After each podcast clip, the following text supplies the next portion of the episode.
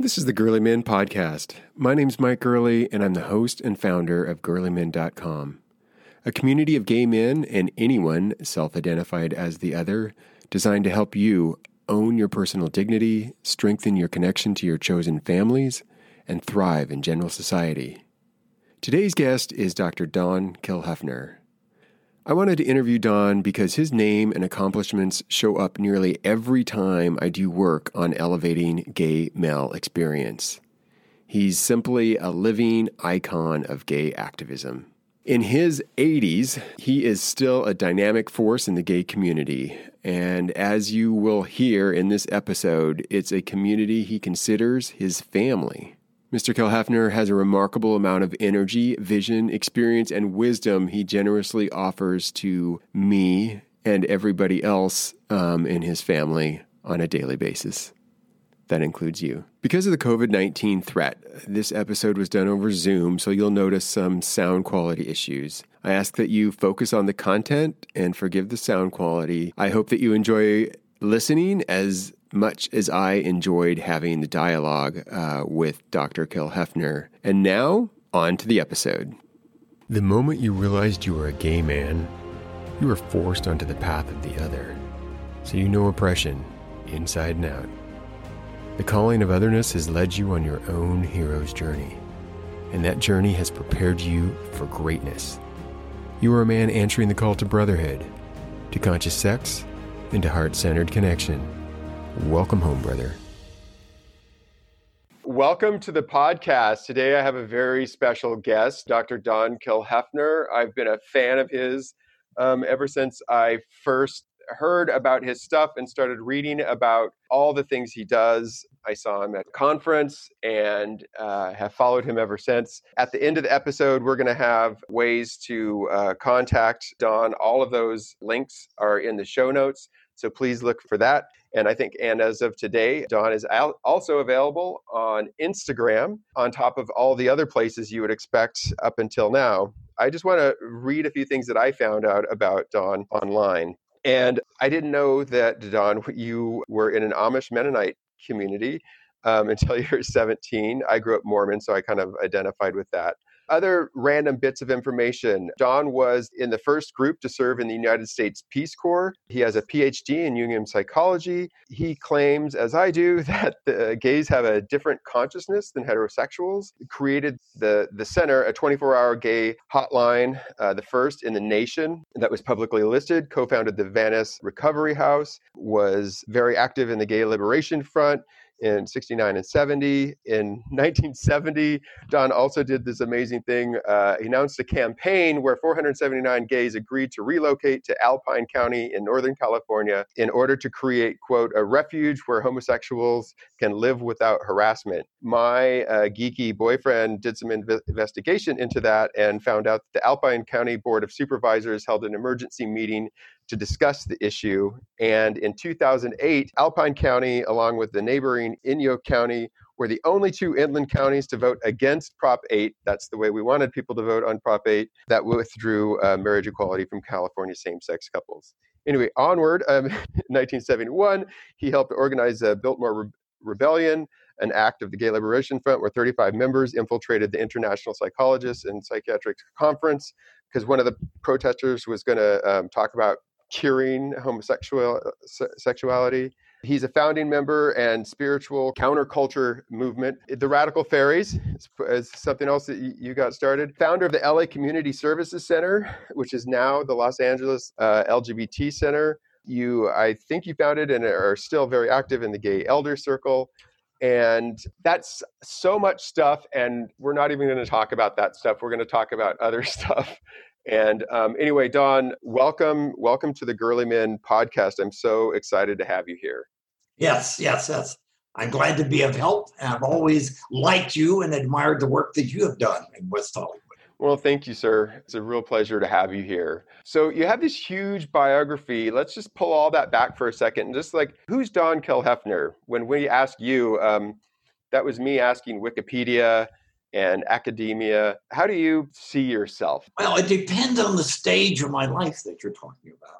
Mm. Uh, when I was, let's say, before I was 21, I would consider myself lost. Mm. Then the Peace Corps opened me up to a much larger view of myself. And I became, at that time, a world citizen. Uh, and then Black liberation in this country led me to get a master's degree at Howard University.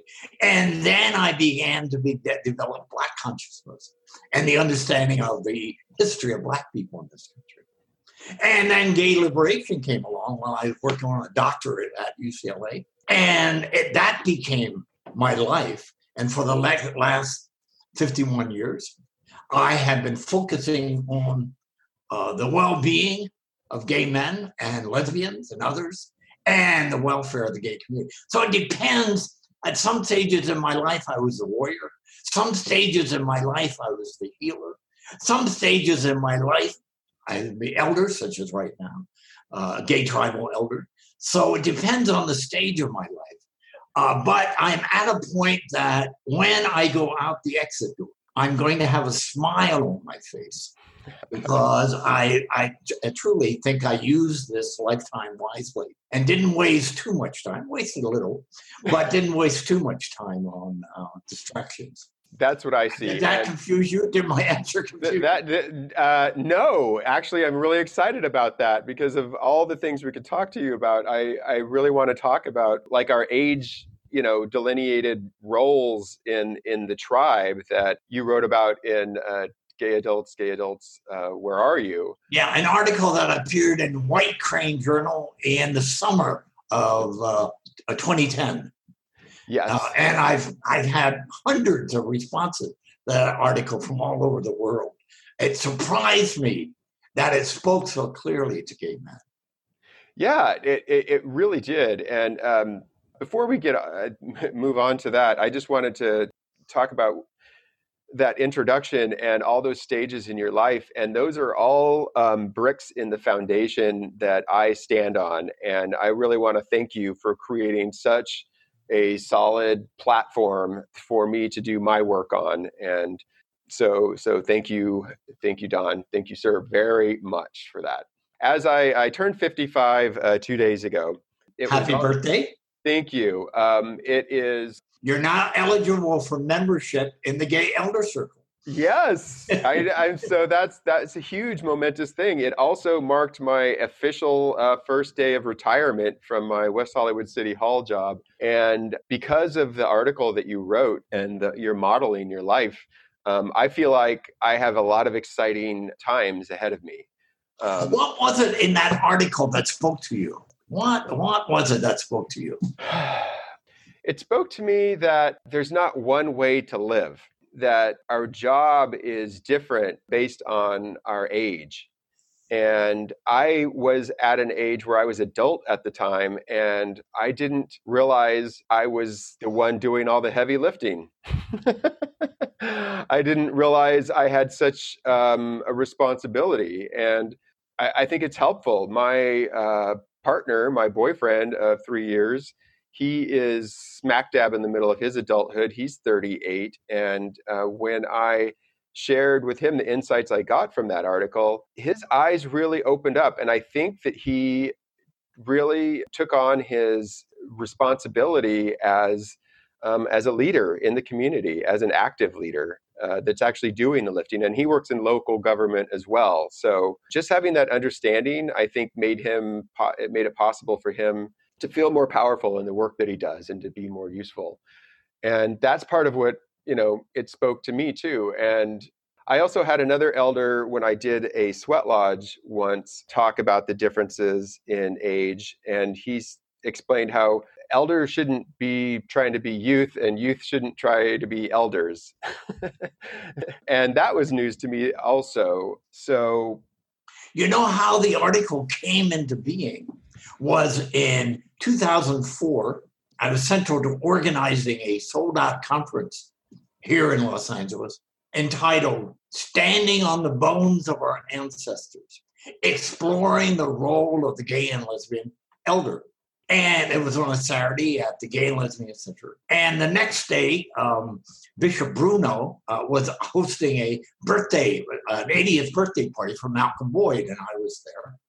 And a young man came up to me who was at the conference the day before, and he said to me, "That was amazing yesterday because I heard you talking about a gay elder, a gay adult, and I had never in my life heard about a gay adult, and I thought he was putting me on. I thought there was a little gay guerrilla theater going on." He said, "Oh, I've always heard younger gays and older gays, and I've never heard the idea." that life is divided into four stages youth, adult, elder, ancestor. And uh, it shook me to my roots because I realized that something was missing in the gay community. A certain consciousness was missing, that these adults were needed and they weren't available. And our community suffers as a result of that. And so the article, Gay Adults, Gay Adults, Where Are You? came out of that conversation I had with a young man, a bright young man who uh, makes uh, uh, reports for NPR on environmental issues. So a very wow. informed, bright gay man. But he said, I never realized there was a gay adult stage of the. Yeah, and it's the same. I feel the same way. I I'm rethinking my the idea that West Hollywood should be called Boys Town because I think isn't that amazing? Yeah. Isn't that amazing? That that uh, and people take great pride in that. Yeah, we haven't grown up yet. Yeah, that's that's the what I have a problem with it now is I I believe in in what I want to call like exclusive space. Like I believe in lesbian space and gay men space and and you know like smaller places and then we all come together in a tribe like at, at pride and whatnot mm-hmm. we're all one family but yeah, at Boys Town is we're kind of stuck in the boy energy, but there is a lot of boy energy on that street. what we need is not more boy energy. What we need is more man energy. I, I, I agree. I agree. So we are overabundant in boy energy. Can, can you? we are scarce when it comes to man energy. Yeah, could you talk about the differences, maybe just into those two things? Uh, what would you consider the differences? What are examples of boy energy and what are examples of man well, energy? the process is a process of maturation. Mm-hmm. A boy is a uh, early development maturation. A man is a later development of maturation. And then the wise old man is a third stage of maturation. Mm-hmm. So that a, a boy energy would be one of the central organizing principles of youth is having fun and playing. And as you might have noticed, in the gay community, there's a party every other day. There's a dance party every weekend. That we are not a people who are a party or dance party deprived people. But much of our community has revolved around that particularly the organized gay community, is about having fun. Yeah. Uh, man's psychology would be a more assuming responsibility for something larger than themselves. One of the central organizing principles of youth is they're, they're self-absorbed. And it's and it's beautiful to be around it if you don't have to be around it too long, that narcissism. but it's very, it's very me, me, me oriented. Yes. When we make that transition into adulthood, we begin the central organizing principle is more assuming something for larger than oneself. For example, where I grew up in, in rural Pennsylvania, uh, somebody between 30 and 55, an adult stage, would be volunteering on the volunteer fire department, would be helping to organize a community library would be focusing on a recreation center for the young people because none existed. You get it? Yeah, yeah. Taking care of oneself and also something larger than oneself. So that's one of the big differences between uh, boy psychology or the boy stage of growth and the uh, more man psychology is something larger than yourself. And as you probably have found out, yeah. that many times with gay men, all they talk about is me, me, me, me. Yeah. So that's the difference that's between boy energy and man energy. Um, uh, and why is all man energy? and wise old man energy. So what is that, and and what are their roles? So you've done like the boy uh, stuff, the man stuff. So then you said the wise elder energy. What is that? Uh, an elder is somebody who tends to the spiritual well-being of the community, his own well-being, the well-being of something larger than himself, and the well-being seven generations yet to come. So it's a hmm. different, it's a yeah. different kind of role. Carl Jung, who influenced me greatly, mm-hmm. Carl Jung defined the elder as the spiritual mother and the spiritual father. So it's a spiritual role. The adult is more a tends to the material needs of the community, mentoring the young, for example. Yeah. And youth is the future of the community. That has to be nurtured and supported and encouraged uh, and having expectations of in any way we can. So, in our very secular tribe, what advice would you give to me as a brand new elder on touching the spiritual needs of our community? How do we handle that tricky phrase? I'll, I'll answer that, but first, I'd like to ask you, as someone who's 55, mm-hmm. now entering the third act of your life, where you are in the process of becoming a gay elder. What are you seeing in the community as a spiritual need? Ah, well, that's why there's this podcast. I see a spiritual need to move from independence, you talked about that me, me, me, into interdependence. And that takes trust and love. And I want us to go from being just what I call it, ha- having crotch based connections to having heart based, heart centered connections. And having a heart centered connection, looking into another man's eyes and dropping our shields and just allowing ourselves to be seen and to see that other man, that's a spiritual connection for me. That's what I do in my yoga classes that I teach. And that's what spirituality is for me. I really do lean on yoga and Hindu, Buddhist philosophies that I learned through yoga, which is and and for me that there is a spiritual perfection inside of all of us and it doesn't need to be created we just need to drop the things that aren't that and so my role my goal is to help men uh, with the tools of dropping those things that aren't serving them and then tapping into their divine wisdom inside themselves P- part of it, said. well thank you yeah um, no you got it Okay. And now you have to let that age. You let you let that develop, and by the time you're 65, mm-hmm. it'll be deeper. By the time you're 75, it'll be even deeper yet. And by the time you're 85, it'll be very deep. Mm. You get it? It it's yeah. already you have the spiritual instinct in you. Thank you. And one of the things our community needs desperately is that kind of spiritual gu- uh, uh, guidance. Mm-hmm. Are religious institutions. My experiences, they're all uh, operating under the principle of hetero supremacy, mm-hmm. that somehow you and I are a mistake. Uh, they say it in different ways, but basically that's the bottom bottom line. But there is a spiritual need in our community, especially with young people.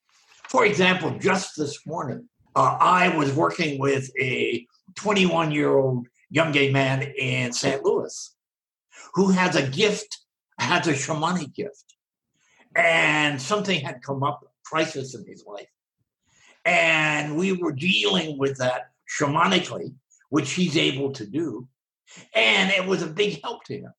Mm-hmm. If he had been encountered by a conventional religious person or a conventional psychotherapist, they probably would have said he needs to be locked up and on medication didn't need to be locked up in a medication. He's having a spiritual experience. And there needs to be people in the community who can understand that and see that and yeah. help these young people in terms of their spiritual development. And adults helping them in the development of, of their spiritual development. You know, for many, many years here in Los Angeles, I uh, conducted a year long workshop entitled Father Hunger.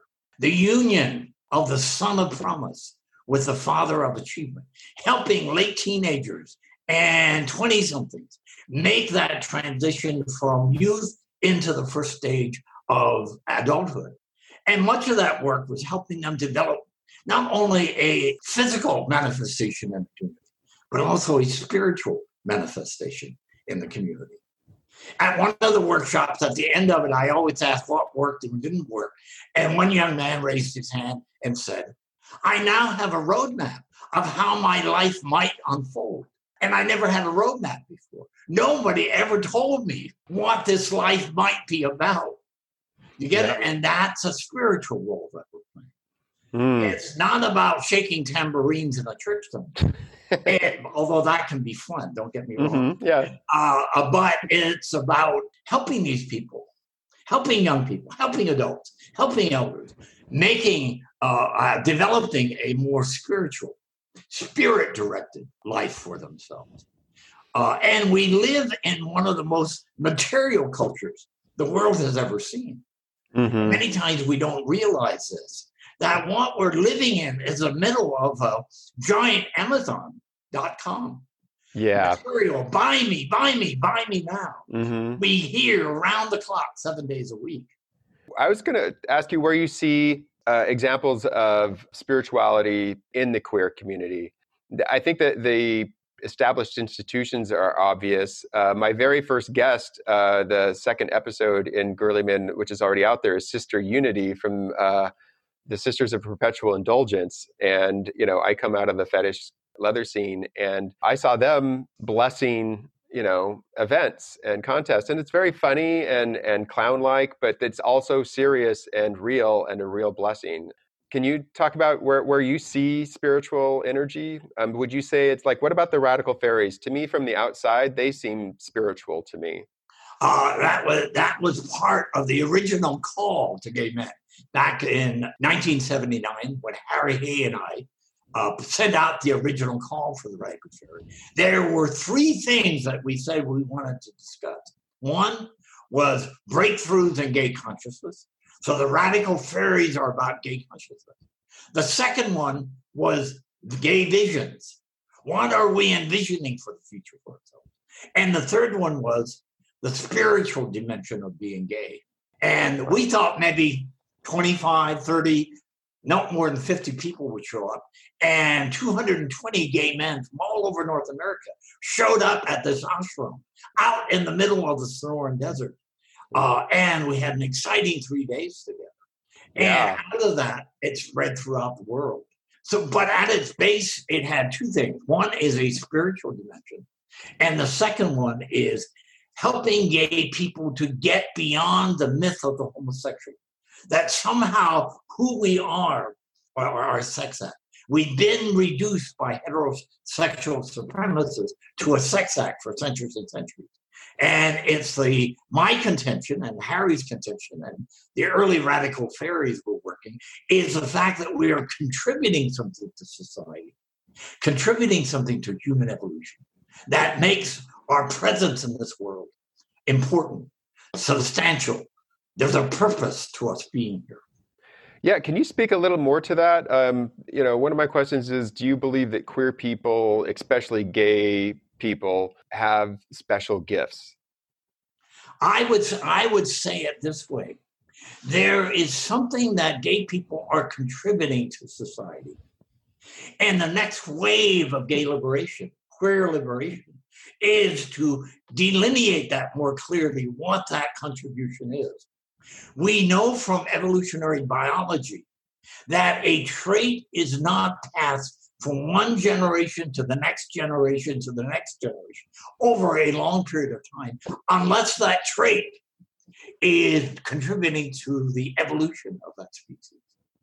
So, as uh, long as we've had written records, uh, cuneiform hieroglyphics, uh, 4000 BC, uh, gay people have been present. So what is it that has us keep reappearing, reappearing, millennia after millennia, while our oppressors go down what I call the drainpipe of history? So what is it that we're contributing mm-hmm. to the society? E. O. Wilson, an evolutionary biologist at Harvard, uh, one of the deans of American uh, science in this country, world famous for its research, says, quote, homosexuals may be the rare carriers of the altruistic impulse in the human species. He's not talking about which orifice did you stick it in. He's saying we may be the rare carriers of the altruistic impulse in the human species. Altruism means idealism. That's a spiritual concept, idealism. Are you with me? I am totally with you. I was making a note of that. We're going to chapter that in the. Um, uh, it, it, appears in a book uh, called On Human Nature by E. O. Wilson. Uh, there's a chapter on homosexuality. Joan Roughgarden, uh, who teaches at a woman who teaches at Stanford in evolutionary biology, mm-hmm. who has written an important book called Evolution's Rainbow that talks about people like us. She says, from studying us, not only humans, but uh, in, in the animal kingdom broadly, we carry the cooperative principle. The cooperative principle. Again, she's, she's not saying defining us as a sex act. She's defining us saying that we're doing something spiritual, that we're doing yeah. something. If heterosexuals, their purpose is the reproductive survival of our species, and they do a good job of that. Yeah, Too yeah. good a job. Yeah. What is the purpose of gay people? Let me let me make it clear. I am not anti-sex. I'm pro-sex. I'm a sexual liberationist. Yeah. But it, it really does boil down to the tail is wagging the dog. And we need to pay more attention to the dog than the wagging tail. Yeah, and and you're saying the, the tail is the sex that we have is wailing the wagging the dog, which is this whole other very juicy, expansive, talented part of ourselves, and we're ignoring all that if we Other just focus on the sex. Yes, yeah, I totally agree uh, with all of that, and it is interesting. I think altruism is associated with youth, though, isn't it? So, and and I think that's what happens when we get older, and especially with the uh, trials and tribulations that queer people face, we lose our altruism, but maybe not to the degree that. No, no, we do it. We do it whether or not we understand or we do. It's kind of like gravity. It doesn't matter mm. whether you believe in gravity or not. It's yeah. working. It doesn't yeah. whether you believe in a theory or an idea that we are contributing to society in a certain way. We do it anyways. we do it anyways. We're doing it as teachers, uh, psychotherapists, uh, uh-huh and by the way, I, I've used your term to the hetero supremacy because I just loved it when I saw you write about it. Can you talk a little bit about that for the listeners? Sure. One, one of the, I think, mistakes that happened with gay liberation in the early 70s, the word homophobia was used, was developed to describe our oppression. And homophobia is a psychological word. It literally means uh, fear of the same and it said heterosexuals are homophobic, meaning they're just scared of us. And if they had 12 sessions of CBT, uh, cognitive behavioral therapy, it would go away. It's not true. there is has been historically a systematic and destructive violence against gay people by hetero supremacists saying they are superior. It is similar to white supremacy as far as people of color are concerned. It's similar to male supremacy as far as women are concerned, mm-hmm. and hetero supremacy as far as gay men are concerned. And that's a political term. It's not a psychological term. I've written an essay on we need to bury the word homophobia.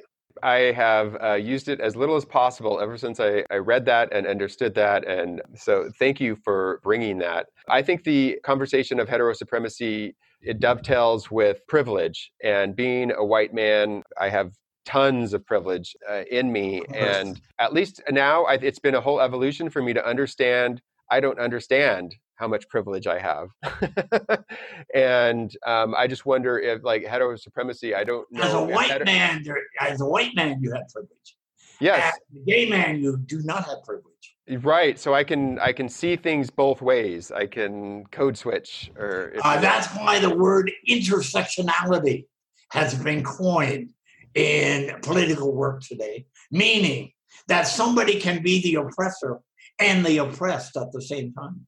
Yes, absolutely. Intersectionality. And um, yeah, that that's fascinating. Um, I think um, on our side, on the left, that's something that we need to look at very, very carefully because sometimes we can be blind to the needs of our own group. Which brings up um, an idea of mine, maybe a little controversial, but you know, you started the Gay and Lesbian Center, or you did, or the what was it called when you started it? A gay community services. The Gay Community Services Center, and uh, now we have the you know the LGBT uh, Center. It's it's beautiful. I was so proud of it. I had my father and mother um, who are uh, very much into service in their religion. Um, I have a really great relationship with them. Uh, they were very impressed by the Gay and Lesbian Center.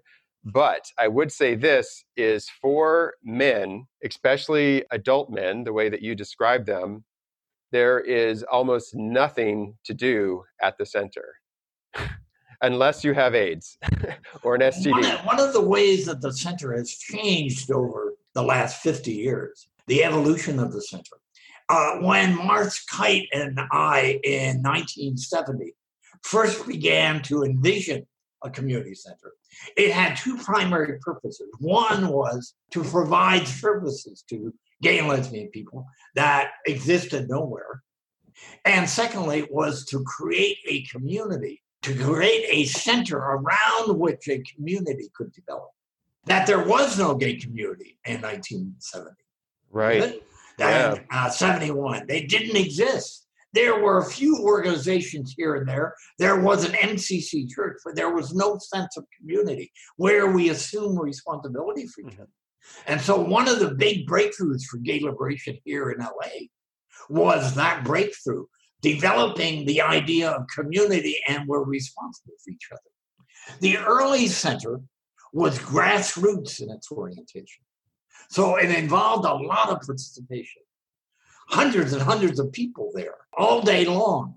As the center developed and became more professional, had more money available to it, it became more institutional and social work oriented, providing to clients rather than a community center around which people could get involved. I praise the fact that they're now operating on a budget of $147.5 million with 700 employees. Yes.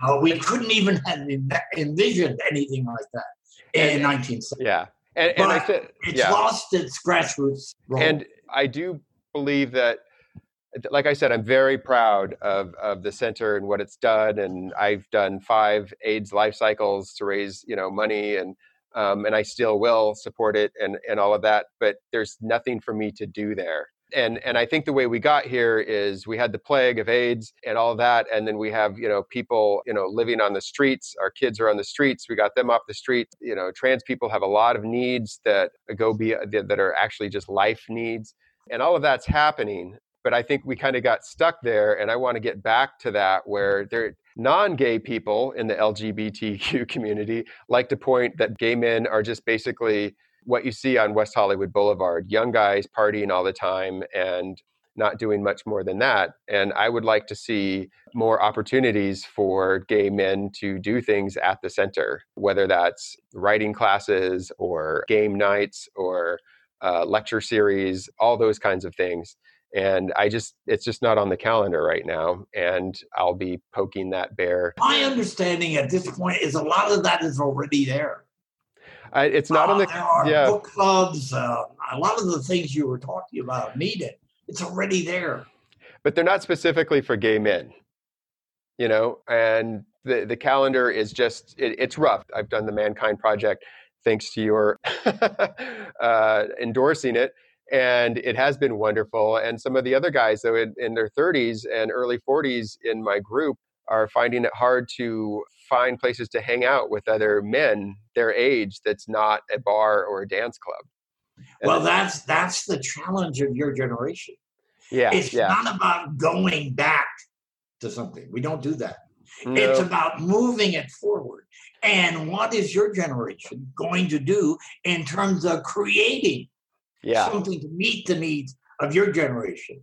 to point a finger at something and say, you should be doing it. No, it won't work. You, yeah. Your generation needs to do that in terms of creating the new needs of the community. That's what elders and adults, particularly adults, are for. They yeah. need to see what the community needs right now and address that. Thank you. And and thank you for pointing out that it's not something that we just complain about at the bar or on the street or on your podcast and then hope that it's handed down from the top. It's something that we work on and we put some Grassroots, effort in. Yes. From the bottom up. Yes. That's why the center is there. That's why a community is there from the bottom up. Yeah. And and I know if I engage, that will happen. I just felt compelled to do that, to complain to my elder. Um, can you expand much on the Jungian masculine arch- archetypes, the king, lover, warrior, magician? Do you spend much time thinking about that or whatever? It's a big. Well, you know, I I uh, I do have a PhD in Jungian psychology. Yes. and um, well, uh, I see. I didn't know if this was a big part of what he did or just this little piece that we pulled out, you know, for my men's group to help us. It's a little piece you pulled out for your men's group. Okay. Uh, okay. that book is an important book. Don't get me wrong. Okay. The, um, the, the Moore Gillette book. Yes. Uh, the four archetypes. Uh, yes. discovering the four archetypes of the mature masculine is an important book. My only concern about how it's being used is if people think it's like, I don't know, going to the cafeteria and selecting an archetype. Ah. I think I'll be the king. I think I'll be the warrior. It doesn't work that way. The archetype finds you. And usually, in my case, you can tell that there were certain kinds of archetypal forces that were working on me that were, weren't working on my brothers and sisters in my hmm. family. Okay. That it, uh, I didn't want to play kick the can. I wanted to go walking in the forest. Mm. I love listening to the forest. Yeah. I love being with the animals in the forest. From a very early age, I was listening to something different. A certain kind of archetype came and guided my life in a way that at some point in my life, maybe in age 40, I could say, oh, it's blank archetype. Okay. The warrior is not moving me. The wise old man is now an archetype that is guiding my life. So okay. we don't select the archetype, the archetype selects us. Okay. I was looking at the archetypes, and again, king, lover, warrior, magician, and also like masculine, feminine, although I have troubles with the both of those words. what, what, uh, do you have? What, what do you have? What's the problem with both of those words? Oh, I just think that masculinity has been twisted into something what's masculine and feminine has been twisted into like strong is masculine and weak is feminine and that's just not true to me. There's like you know lots of like germany even has all these giant like on top of the brandenburg gate and the Siegessäule and all that it's all these powerful women very strong women. Uh, what i mean is i think in current culture we've redefined them into something that isn't true. And masculine has become accepted masculinity is uh, this toxic archetype, and that it's a construct that somehow yielding is not masculine. And what what you need to do, I, I would humbly suggest, is in a culture that has male supremacy. Yes, uh, what we need to be careful. First of all, sex is either male or female and a very, very small percentage of intersex people. But basically, that's sex. Gender uh, can be masculine or feminine, but it can be much more than that. Among the Navajo, there are four genders. Among the Blackfeet Indian, there are seven genders. You get it? Wow, so yeah. gender is what a society defines gender as being. If you were among the Navajo, someone like you would be called, in the Navajo language, we'd be called men not made for war. Mm. Men not made for war. How do you like that? I love that. That describes me perfectly. It describes me perfectly too. you got it? They have yeah. four genders. Uh, lesbians are called, in their language, women who hunt for rabbits. women who hunt for rabbits because only men do the hunting for rabbits. Oh wow! And those are not negative terms. They're just saying there are some people not made for war. There yeah. are some people who uh, hunt for rabbits. Women who hunt for rabbits. Yeah, yeah. It's a gender role. Yeah. Uh, when we talk about the masculine and feminine principle psychologically, uh, it is in uh, in every man and in every woman is the masculine feminine, yin and yang, as we said in uh, mm-hmm. Asian cultures. Yin and yang is in all of us. Yes. The yin principle, the feminine principle, being a receptive principle that goes deep. The masculine, the yang principle, is an active principle that goes out into the world. And there's lots of other differences there. You see, so you have to be a little careful. I, I think I would prefer using yin yang to because I'm not culturally attached to it as much as masculine feminine, because there's so much cultural baggage attached to that now. Yeah, but don't lose your intelli- Don't use your uh, intellectual life. Just because the herd is doing that doesn't mean you have to do it. Yeah. You can have an intellect that knows what it means to have to work with the masculine and feminine principle, to know what gender means. And yes. gender can mean lots of things depending on your society.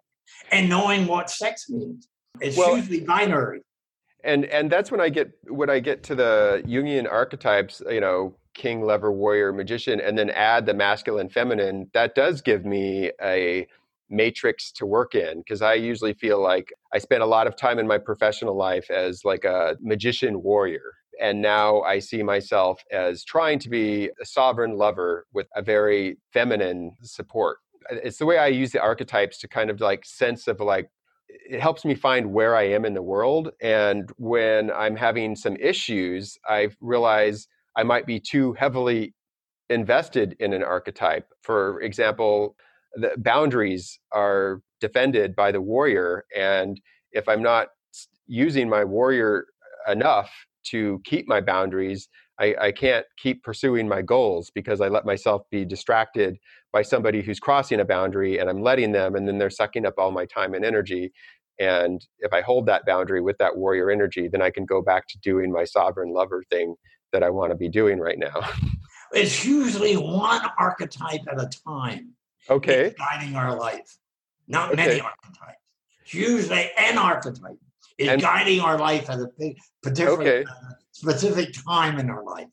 And would you say that's like uh, seasonal as opposed in in your life seasonal when those archetypes change from one to the other? I would say prior to 19, maybe 25, the youth archetype was guiding my life. Then, when gay liberation came, even before that, the anti-war movement the warrior started guiding my life. I, I was fighting back, not in an ego battle, but fighting back for justice around me. Mm-hmm. And then when I entered maybe about my late 30s, 40s, 50s, the wounded healer archetype became much more important.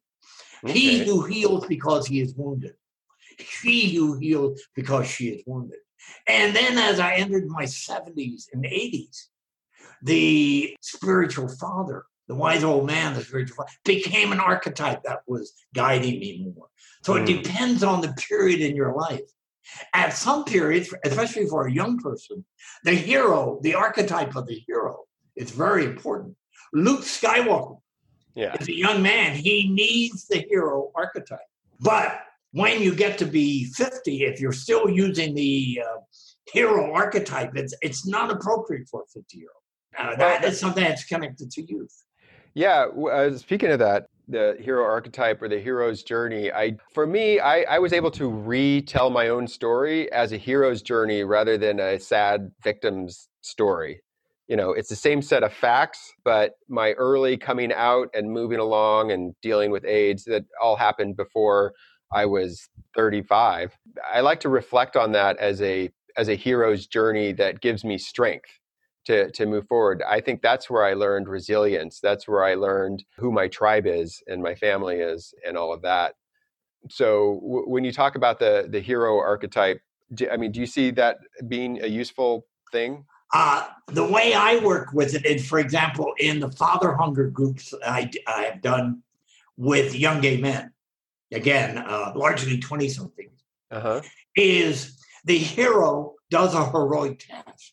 That's why it's called a hero. There's something where there's a heroic task. Uh, Luke Skywalker at a Jedi Knight had a heroic task. He had to do something. And so, one in the Father Hunger group, I try to help young gay men find out what the heroic task was. Oh, that's fantastic. So, for some, it's um, getting a PhD, which a couple of them did. For somebody else, it might be getting off heroin. For somebody else, it might be opening their own auto garage. So the hero archetype is connected to doing something heroic. I really love that. Have you feel like you've done something heroic in your early life? Yes, I feel like I had. Um, well, first, I feel like I had a mentor when I was very young, an older man. Good. But then, yeah, I left my town when I was 20 years old, and I left Pocatello, Idaho, to be a ballet dancer in San Diego. Ah, you were following something larger than yourself. Yes. Yes. I love that. Yeah. And then I became HIV positive in 1987, and I became part of the protests and the movement and all of that. So that was a heroic task you engaged, staying yeah. alive when yes. others were dying around you. Yeah, and tending to the wounded and the dying and the dead and and all of that, and that's what happened for me. And my it sounds to me like you've engaged in heroic tasks in your early life. Well, thank you. I, I, did hear a calling and I did follow it, and I'm way, I'm so much better for it than if I had just stayed in uh, Pocatello, Idaho. Um, no offense to all the people who stayed there. No, you had to venture out. Yeah, yeah. Uh, many people stayed in Pocatello. Yeah, that's not a criticism. Yeah. But your fate, your heroic fate, was you had to uh, uh venture out into the unknown world. And yeah. So let me ask you the three questions I ask every guest. The first one is how do you invest in your own dignity? Some people are, are stumped by this. I'm afraid that you need a couple hours. I'm not stumped by it. You have to do worthy things. Ah. Uh, Self worth, dignity, is based on living a worthy life, doing worthy things. Mm-hmm. That's uh, it's, it's a simple answer.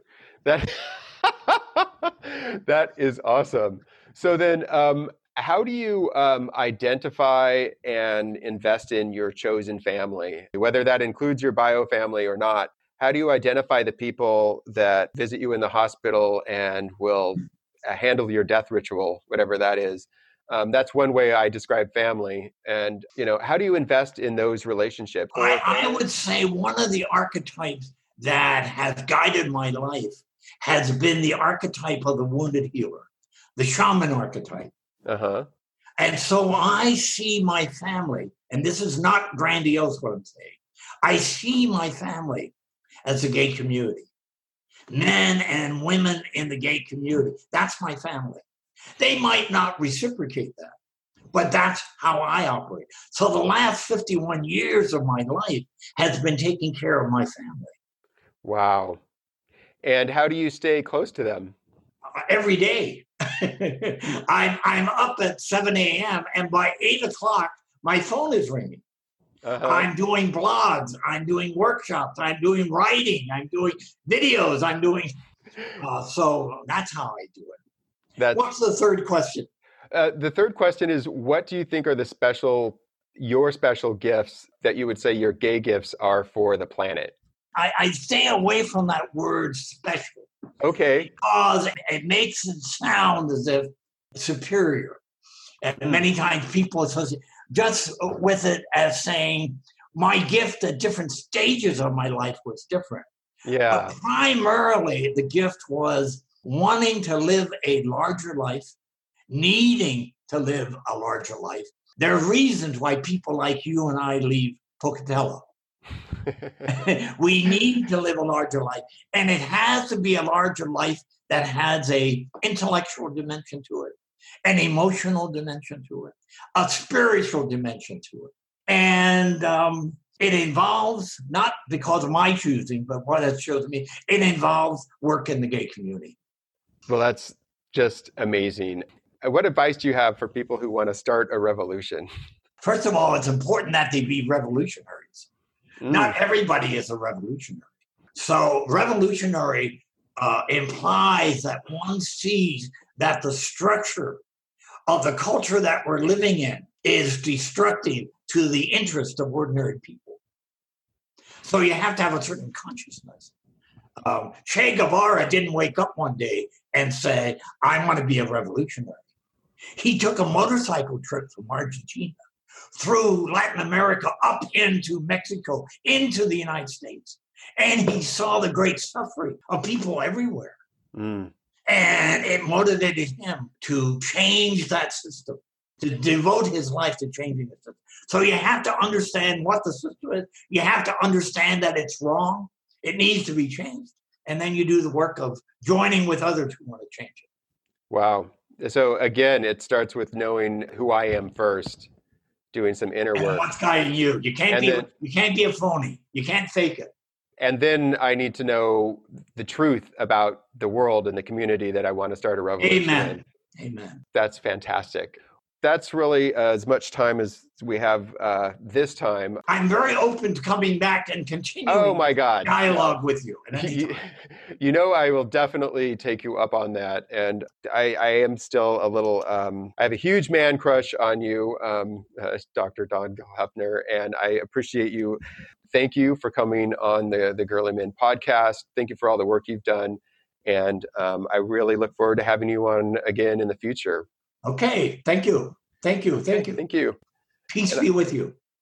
And that, my friend, was Dr. Don Kilhefner, another guest who has done and keeps doing amazing things for the gay men's community and the larger queer community in general. Let's heed his advice and know ourselves better so that we may serve our communities better. Until next time, this is Mike Gurley with the Girly Men podcast, where we celebrate our greatness. Thanks for listening to the show, my friend. Now stay connected by subscribing to Girly Men Podcast and sharing with your friends on iTunes, Spotify, Stitcher, or anywhere else podcasts can be found. Visit the webpage at girlymen.com, sign up for the newsletter, and find more details about each episode. Let's make this a conversation because I'd really like to hear from you. Join us on Facebook at Girlymen. Submit your questions, suggest topics, or just chat with your brothers. Want to add your own two cents? Use the voice memo feature on your smartphone. Ask a question or say anything. We just might play it on the podcast. Email the file to mike at girlymen.com. Until next time.